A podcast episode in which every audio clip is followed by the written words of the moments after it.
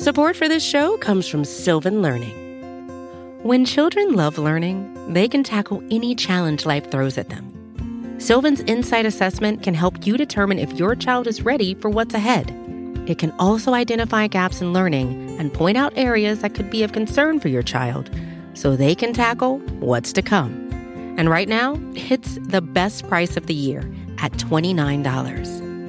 Go to sylvan29.com to learn more and get your child's assessment for only $29. That's S Y L V A N 29.com.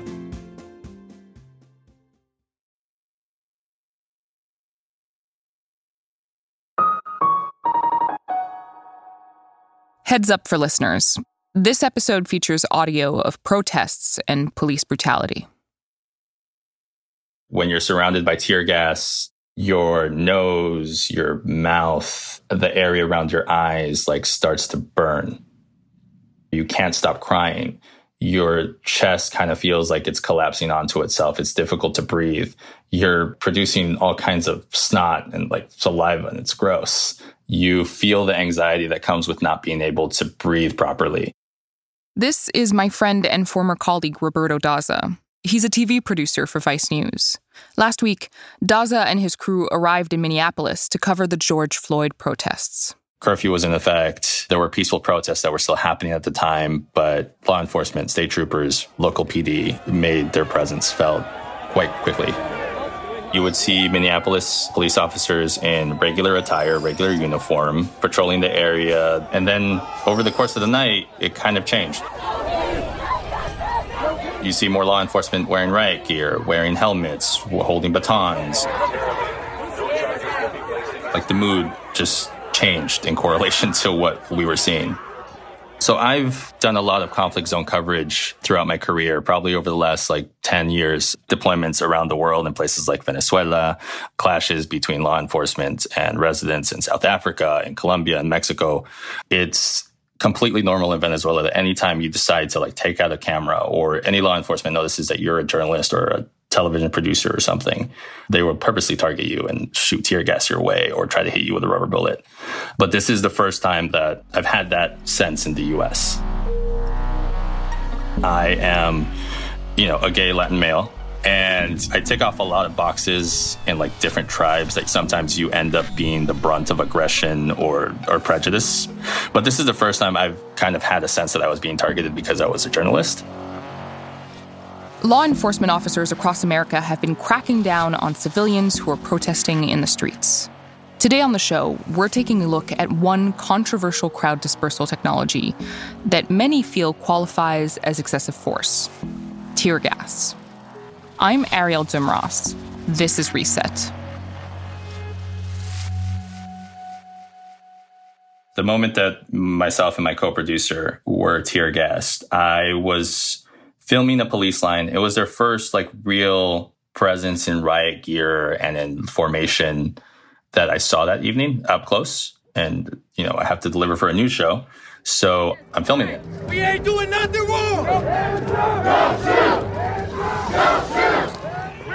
Two protesters who were walking very slowly towards them, holding hands. They were arm in arm towards the cops, and they must have been like 40, 50 feet away from them they just started firing tear gas canisters at them. The first canister gets one of the gentlemen in the leg. The other one hits a, another one in the stomach. They continue to fire. One falls down. They realize that this these canisters are not going to stop coming towards them, so they make their way off the street. And simultaneously, I'm on the other end of the street, closer to the cops, and they just start firing directly at me. So they fire a tear gas canister, it lands at our feet.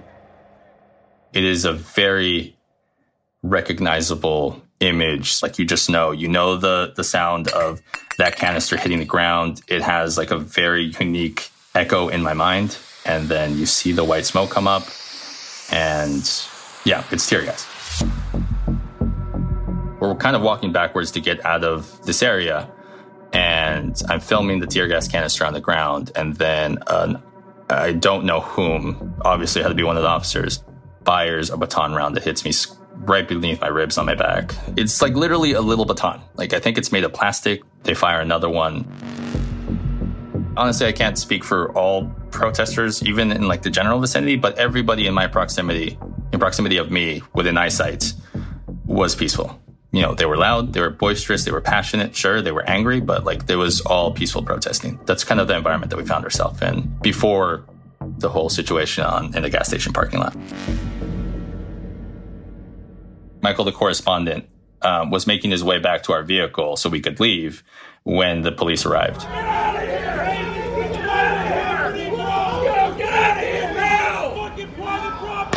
And then that's when you see him on his knees, hands up, with his press ID in his right hand, identifying himself as press. Press! Press! Myself and my crew, my co producer Amel, were identifying ourselves as press. Our hands were up.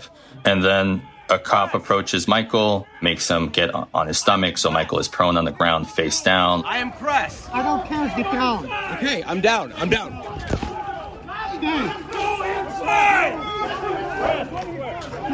Michael, our correspondent at this point, is on the ground. He has repeatedly, very loudly, identified himself as press. His press card, I can still see it. It is like in his right hand, right above his head, as he's lying on his stomach. And the first officer doesn't consider him a threat, walks right past him. A second officer passes Michael, and the guy kind of just takes a step back and decides to spray him in the face. I am press. Please. That was just like, holy shit, this guy just assaulted Michael. I was just sprayed in the face with pepper spray.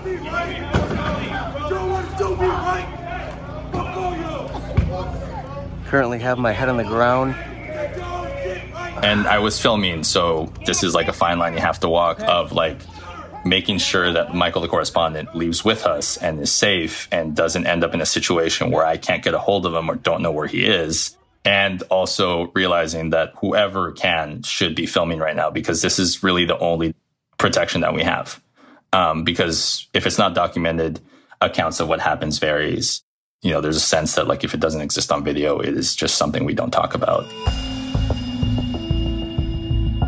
But they had pepper sprayed Amel, they had pepper sprayed our vehicle. They pe- shot pepper spray into our vehicle. There was another reporter who, you know, was there by himself. So he was in the back of our minivan and an officer saw him back there and decided to spray directly into our van for a really long, long duration of pepper spray into the vehicle directly at him. Um, while the back door was closed. So all he could do was stew and marinate and pepper spray and camera gear just seeing that moment out of everything that happened that night, like that was the part that really stuck with me. Just the casualness of it all. Like I'm, I'm used to it anywhere else. Like if I was in Gaza or if I was in Venezuela, or if I was in Mexico, sure, fire away. That's just kind of like the job we signed up for. But I just wasn't expecting it at home. You know, I got to tell you, Daza, having worked with Amel, having worked with Daniel Vergara, the the camera operator that you were working with, having worked with you, hearing this story is like it's making me tear up. And I totally understand everything that you did when you were there, but I'm just so upset that that happened to you. You know, what happened to Michael was just, you know, I just, there's no excusing it. Like in any way. Do you think police should be able to use tear gas against protesters? You know, I honestly I don't know. I don't know the, the the the, scope or the range of law enforcement tactics that you use to like handle crowds. So I, I really want to be able to say the one thing that strikes me is that this is often a tactic deployed on peaceful protest, not just here in the US. It's just striking to me that that is like your first move. Like if you're thinking of a game of chess, you're using tear gas as like your pawn if you think of the whole situation as just like one big physical dialogue, like when you're talking to someone, your first move isn't to yell directly into their face. Your opening move is just like a greeting, uh, a, a non-threatening exchange. You know, so it's just odd to me. Um, no matter where in the world I am when this happens, um, when it comes to peaceful protests, and I am completely aware that I'm also not law enforcement. I am never on the other end of those lines. Um, I'm a reporter, so I don't participate in protests. Is there anything else that you want people to know? Uh, no, I, I, mean, maybe. I, actually, yes. I mean, we're having a conversation about my experience as a reporter and as a producer. And, you know, this is just one, especially in this last week, it is just one of a litany of attacks against members of the press in the US. I don't know. It's a, it's a concerning trend that I just don't see stopping anytime soon. And we should also keep in mind that no matter how you feel about the attacks that you heard happen to me and my co-producers or the trauma that we experienced, it doesn't compare to the trauma that, you know, the public here in Minneapolis endured. So I don't want to make it seem like this is an experience that should be about me and my profession.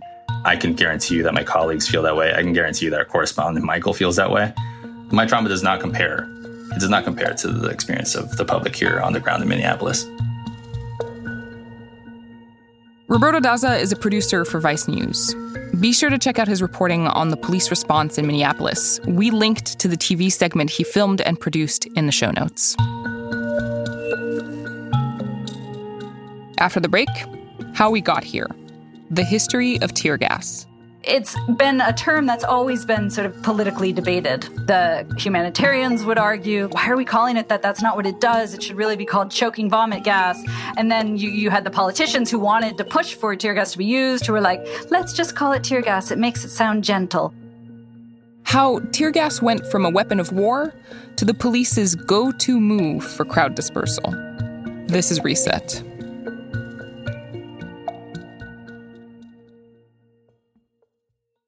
Hey, it's Tom Warren, senior editor at The Verge here. Microsoft is in an era defining moment. It's betting on AI as the future of work, its Xbox business is going through transformational changes, and the Mac versus PC war is about to be back on. So, I'm launching a newsletter called Notepad.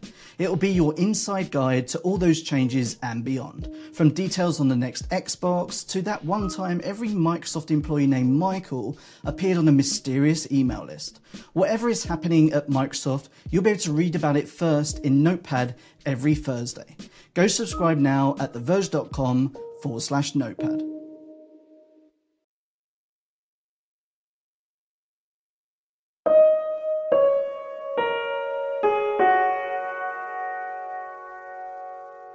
That most people see these images of the cloud of smoke and they just almost see it as a backdrop. They don't really think about what it's doing, both on the level of what it's doing to those people who are suffering from it in that moment, as well as what it's doing in sort of a larger question of how democracy works and how power is maintained. Anna Feigenbaum is an associate professor of communication and digital media at Bournemouth University in the UK. And she's the author of Tear Gas From the Battlefields of World War I to the Streets of Today. One of the things that I found in looking at this 100 year history of tear gas is that at all of the moments in which it was really heavily used, including this one, there was a crisis of power. There were people in power that were in many cases white supremacists, were economic elite, usually white, and were really seeing their power run thin. And it's at those moments where we have seen this sort of mass and somewhat indiscriminate deployment of tear gas and other forms of riot control like we're seeing today. With that in mind, what exactly is the history of tear gas? During the First World War, we saw uh, nascent versions of tear gas being used uh, by the French as well as by the Germans, and then later developed also by the United States. And what we also know is that, well, the tear gases weren't all that effective during uh, trench warfare, so their intention was to get people out of the trenches during the kind of stalemate that arose during the war. Uh, but they didn't work very well. There was lots of blowback. The chemical compounds just kind of hadn't quite been worked out. So when the war ended, there had been all this development put in already. And in the United States context, there was a general called General Amos Fries. And he became the leader of the Chemical Warfare Service, which had been operating during the war and then it continued to operate in, in peacetime. And one of the things that he did was he tried to turn a lot of the chemicals they'd been using in wartime for peacetime uses. And he started a massive campaign working with lawyers and publicists to create a market for where tear gases could be used. So largely that was law enforcement. It was also things like prisons, as well as things like bank security. Wow. Okay, so it kind of sounds like the use of tear gas on civilians is an American thing. It was also turned into policing technology in Germany. It was used really heavily early on in South Africa. So there were a number of different countries that had the same idea, but the US was definitely a very entrepreneurial force in this. A lot of the early exports that went to the big European colonies were coming from United States supply. The United States saw 10% of its chemists enlisted in war efforts. And so that meant that we had all the big chemical companies, a lot of leading chemists doing this work of developing weapons that no longer had a purpose for war. And there was all that research and development going on. And so there became a really, really big push to have uses for these things um, on civilians or in civilian life.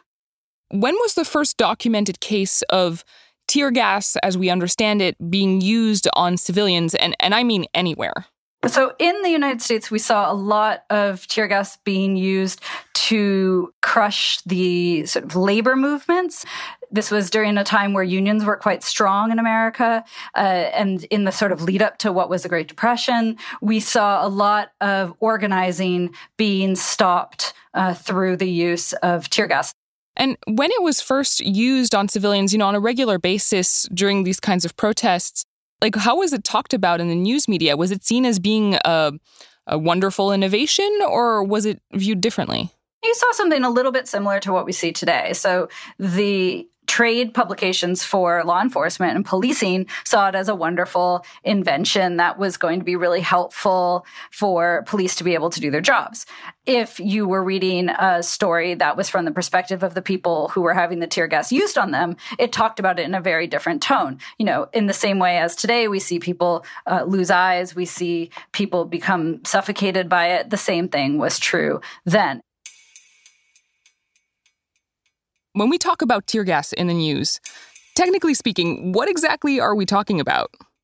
Well, when we think about tear gas, we usually think about those big, like white looking clouds that we see so often caught on video. And what we're seeing there is the chemical being dispersed into a cloud of smoke. So we call it a gas, but it's actually not a gas. Uh, it's like teeny droplets of, of liquid that um, get dispersed through various ways. And that's why you can have tear gas both in a kind of smoke as well as in a spray and various other kinds of ways of dispersing or spreading it. Okay, and is it like a, a single chemical compound or is it like a bunch of different things? There's different kinds of tear gas. So the main one that gets used in the US and, and around the world is CS, which is the name of the chemical compound named after the guys who invented it.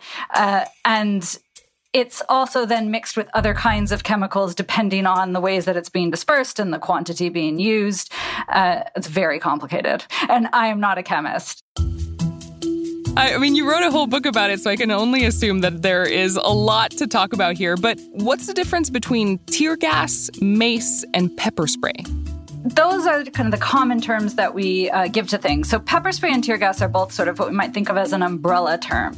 So, when we say pepper spray, we use that uh, colloquially or in an everyday sense to refer to anything that gets sprayed. But actually, pepper spray would be a certain kind of aerosol spray uh, that is derived from peppers, either organic or synthetic. But we also sometimes call pepper spray, even though it might actually be a CS spray, not a pepper spray. And then Mace is actually a brand name, and Mace can include OC, which is the, the kind of pepper spray, um, or it can include CS, uh, or some versions of, of, Mace actually include a combination of different chemicals. But normally we kind of use pepper spray to refer to anything that's being sprayed, and we use tear gas to refer to what we're seeing in those big clouds, um, which is not scientifically accurate, but is the way that it gets made sense of you know, you have to understand that the history of riot control is also a marketing history. You know, these are products.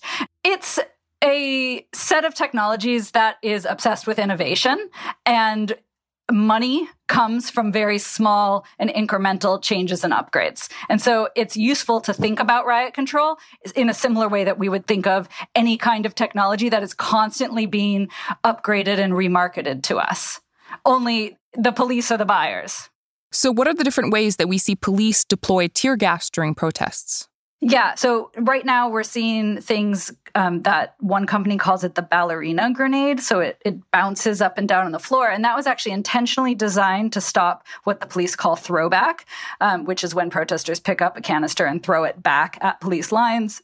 Though very often protesters are actually pick up canisters to just remove them and get them out of the way uh, to not harm people something we see we're seeing a lot in the US right now, which are is a brand that's called Pepperball, and that's the thing that looks like a paintball, and it actually comes out of a, a, sort of machine gun device in order to be able to fire lots and lots of pellets at a high frequency at people, and that was also developed in order to be able to hit more parts of someone's body, because the larger impact munitions, the ones that we normally call rubber bullets, those you're supposed to be very careful about where you fire at someone because they can cause a lot of damage. They kill people sometimes, right?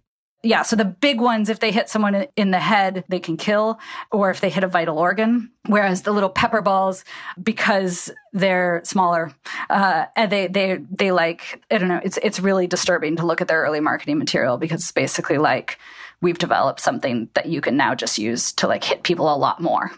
What exactly does tear gas do to the human body? The effects of tear gas go well beyond making people cry. They are intentionally designed to actually cause psychological trauma and physical pain. So, trying to get people to do what you want by causing them as much pain and harm as possible without leaving lasting injury. So, that is the goal in general of riot control technologies. What are the long term effects of tear gas? The medical research on the long term effects of tear gas are themselves a very politically contentious area. The majority of studies that are done on tear gas have been conducted by the military and by manufacturers. So it's very difficult to find independent studies. The small independent studies that do exist point towards uh, a concern that tear gas might cause lasting respiratory damage, that it could uh, worsen asthma. And we know that it does definitely have worse effects for people with asthma.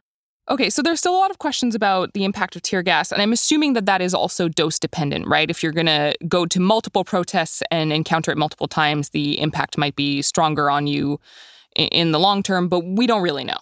So we would know that if you encounter it multiple times, the impact will be worse. The thing that really makes it worse is how much is fired and in how enclosed of a space. And so where we see sort of mass death or mass injury from tear gas is when it's been fired into a really small enclosed space, uh, the back of a truck, a prison cell, a car. Um, children have died from it going inside of a house. Um, and so if it's used on people in those kind of confined spaces, you're much more likely to have a serious injury. The other way, of course, that people get really harmed by tear gas is when they get hit with the canisters, the grenades themselves. So, Anna, I, I can't help but point out, you know, this is called a non lethal tool, and yet you've just mentioned that it does, in fact, kill people. Is that, am I hearing that right? Yes, there's also a lot of contention over the term non lethal. Um, and that's why there's been an argument that we should call them less lethal instead, with the idea that they're less likely to kill rather than that they are somehow incapable of killing. But um, what I tend to ask when this terminology comes up is can you please describe to me what a less lethal death looks like? It, it truly is extremely startling and very scary.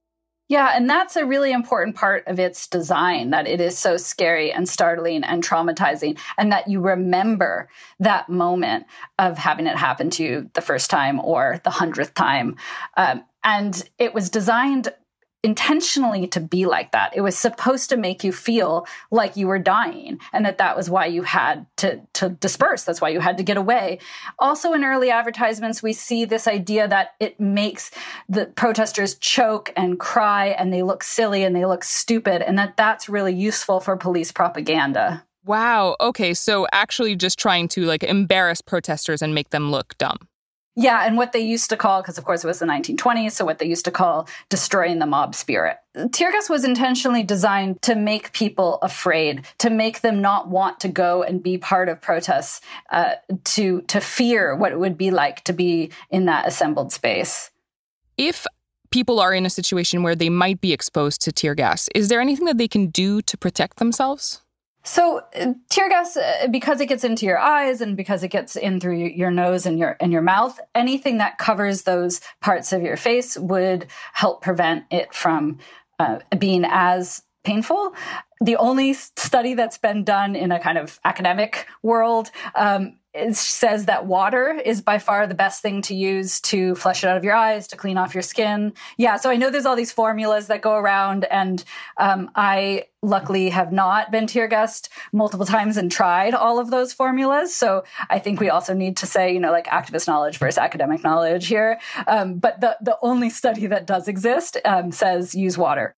Wow. Okay. Because I've seen people use a lot of milk in the US. I also have a friend who recently told me that lemon juice helps. Um, so there's no evidence that that might be better than water? There's no peer reviewed scientific evidence that says that. The lemon thing has been going on since the very, very beginning. Urine is the other one. I don't know if you want that in your podcast. Yeah. Yes, I definitely want that in my podcast. Are you kidding? Uh, I definitely don't want anything coming back to me if a bunch of people start peeing on each other after this podcast. Cool. I will I will take the brunt of those emails.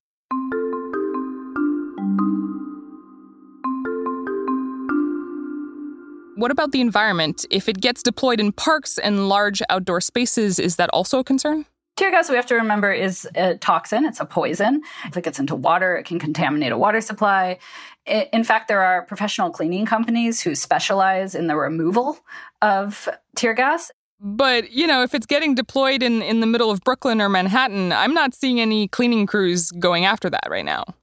No, and it actually, in the same way that the police, if they someone gets injured from them firing something, are meant to go and care for that injured person. Uh, likewise, we would think as a as a public service that part of the policing would be that if you use the tear gas, you also are responsible for cleaning it up. Uh, but to my knowledge, that just isn't is not part of the practice. Even though tear gas is banned from use in warfare under the Chemical Weapons Convention, domestic police forces continue to use versions of it to disperse crowds and, as they say, regain control. So, from a policing standpoint, do you think it's effective? I mean, tear gas is very good at clearing an area in the immediacy. What tear gas is not good at is to actually address any of the underlying concerns or reasons for why the protest is taking place. Tear gas is uh, quite a threat and challenge to democracy, as the use of tear gas often confronts the freedom to assembly and the freedom to speech. Based on the images that you've seen about the protests in the US right now, what do you think of the way tear gas has been used recently in the United States? Is it being used appropriately during these Black Lives Matter protests? What has really amazed me looking at the footage that's coming through of the current protests is that in many of these instances, we're seeing a very aggressive, very offensive use of tear gas that does not at all look like what is in police training manuals um, or in police protocols. That we are seeing, for example, a lot of use of it in enclosed spaces. We're seeing a lot of use of it at point blank or very close range. We're seeing it fired at parts of the body it shouldn't be fired at. We're seeing it be uh, fired very often at people who are not provoking the police, and certainly in situations where the police have no reason to fear for their lives or safety. Anna Feigenbaum is an associate professor of communication and digital media at Bournemouth University in the UK. And she's the author of Tear Gas From the Battlefields of World War I to the Streets of Today. Anna, thank you so much. Thank you for having me.